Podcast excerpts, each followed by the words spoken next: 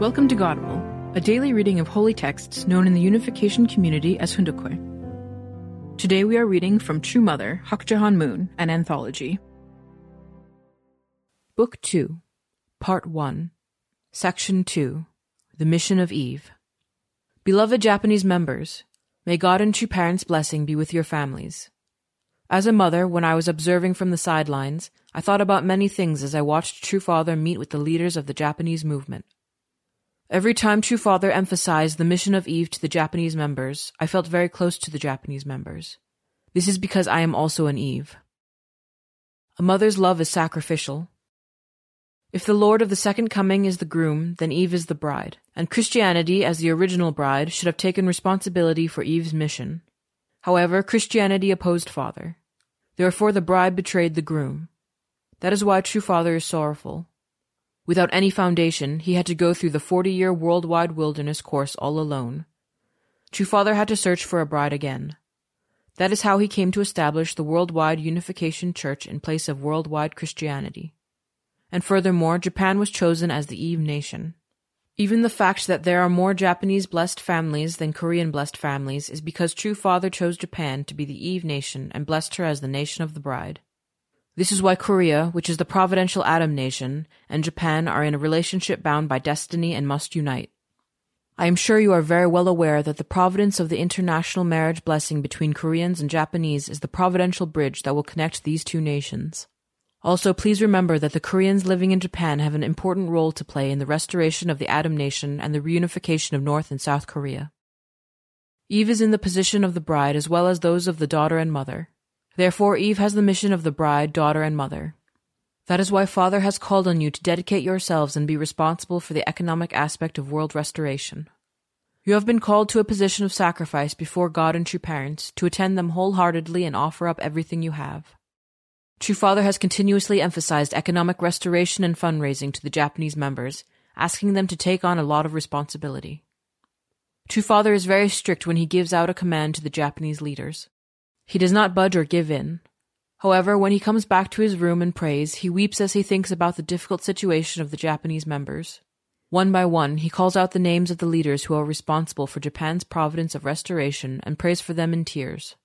He offers unending devotions in support of the Japanese members.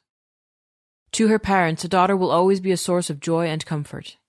Even when the parents are tired and worn out, the daughter's bright and cheerful demeanor will melt away the parents' fatigue.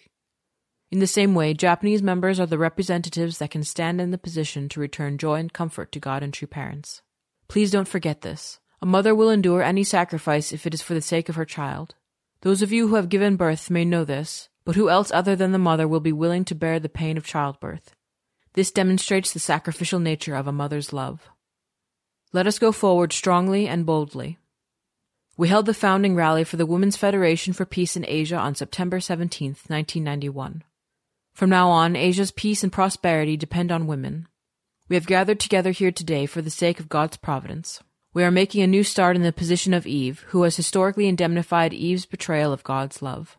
We have gathered here to elevate the providence of restoration to a new level by establishing a women's organization associated with the Unification Church to work for world peace and unification.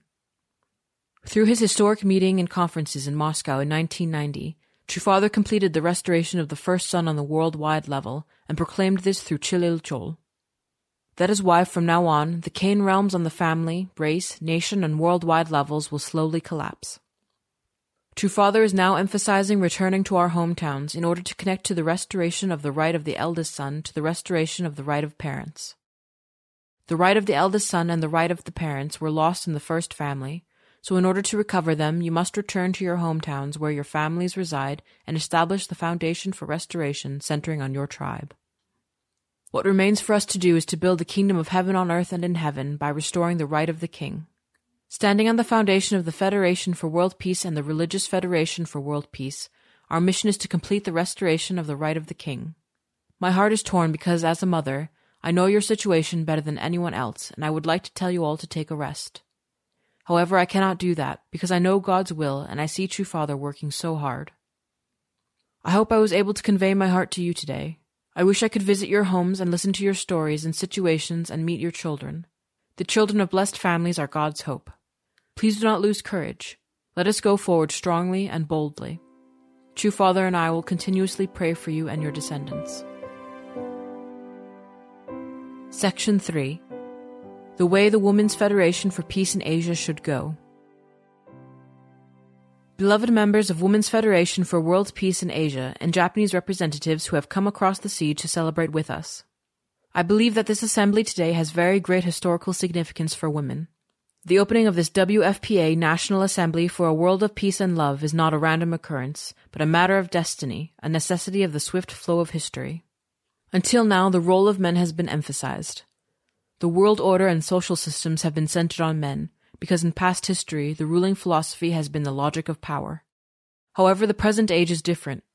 Today, history is demanding peace, compromise, compassion, love, tolerance, service, and sacrifice. The problems of this age cannot be solved by men's logic of power alone.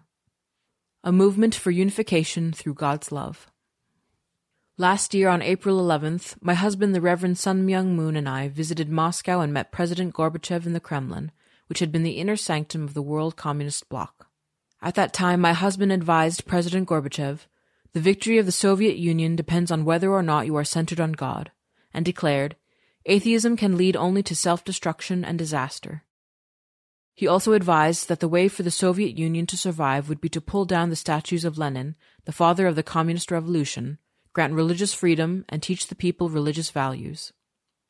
Since that time, the Soviet Union has been changing rapidly. In particular, the response to my husband and the Unification Church has been completely revolutionary. More than 5,000 Soviet students and more than 1,000 professors and political leaders have received Unification Principle education. You are probably well aware of the difficulties Reverend Moon has endured in Korean society. The persecution that he has met due to the established church's misunderstanding of the teaching and his work is inexpressible. He has received opposition not only from North Korean communists, but also from the governments of South Korea and the United States, where he suffered incarceration in Danbury prison. I have shed so many tears as I supported my husband. The course I have followed as a wife, believing in and supporting a man as he, experienced incredible suffering in order to go the way of God's will, while also being the mother of 13 children, has not been easy. The reason God created humankind is that he absolutely needs a partner whom he can love. In human society, parents want their children to become greater than themselves. This is because when God created human beings, he installed in them the root of an embracing heart of true love. It is because of true love from God that we naturally desire that our object partners be better than ourselves. True love originates in the absolute love of God. In love, there is the right of inheritance and the bond of oneness, through which the concept of eternal life is established. A family and society that practice true love will develop and will never perish. Today, I think that we must consider the following three facets of love for opening a new era of virtue and value, which will establish world peace through the practice of true love. Wives, mothers, women who can be trusted as God is trusted. First, we must become mothers whom our children can trust as they trust God. Mother's love is sacrificial. Therefore, with this sacrificial mother's love, we must be able to revive the lives of people who are dying from corruption and who are afflicted with sin. Second, we must become wives whom our husbands can trust as they trust God. The key to this is absolute fidelity towards our husbands. A wife's fidelity is a distinctive virtue. My husband, the Reverend Sun Myung Moon, has discovered that the disobedience of God's commandment by the first human ancestors, eating of the fruit of the tree of the knowledge of good and evil, was a sexual sin that destroyed the order of love and lineage. I cannot but proclaim that this unification principle, which will save mankind from the swamp of immorality and corruption, is the gospel of gospels. Third, we should become women, fellow citizens, whom the nation can trust as it trusts God. The thing that women must treasure and preserve is their chastity. What a daughter can do to make her parents happy is to keep her chastity. Where can we find the peace of the family, society, and nation? Where does the peace of Asia and the world start from? Centering on what will it be established? It is not realized by the actions of politicians or economists, nor is it realized by international meetings and interchanges. We have to realize the fact that the bud of peace sprouts from the family where love dwells. In particular, we, the Korean chapter of the Women's Federation for Peace in Asia, a gathering of such families bound together by true love, have to constructively pursue efforts for the unification of the North and the South, to link this divided peninsula by the true love of God. I will move on from the Women's Federation for Peace in Asia to organize the Women's Federation for World Peace, bringing together the women of the six continents of the world who share our determination.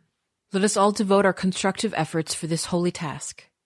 Finally, the purpose of this national rally here today is to mark the establishment of the Family Federation for World Peace, with a commitment to make God's ideals blossom throughout the world. I will conclude my speech by wishing that God's blessing be present in your families. Thank you very much. Thank you for listening to today's episode of Godable. Tune in tomorrow for a reading on the unity of the world and humankind's responsibility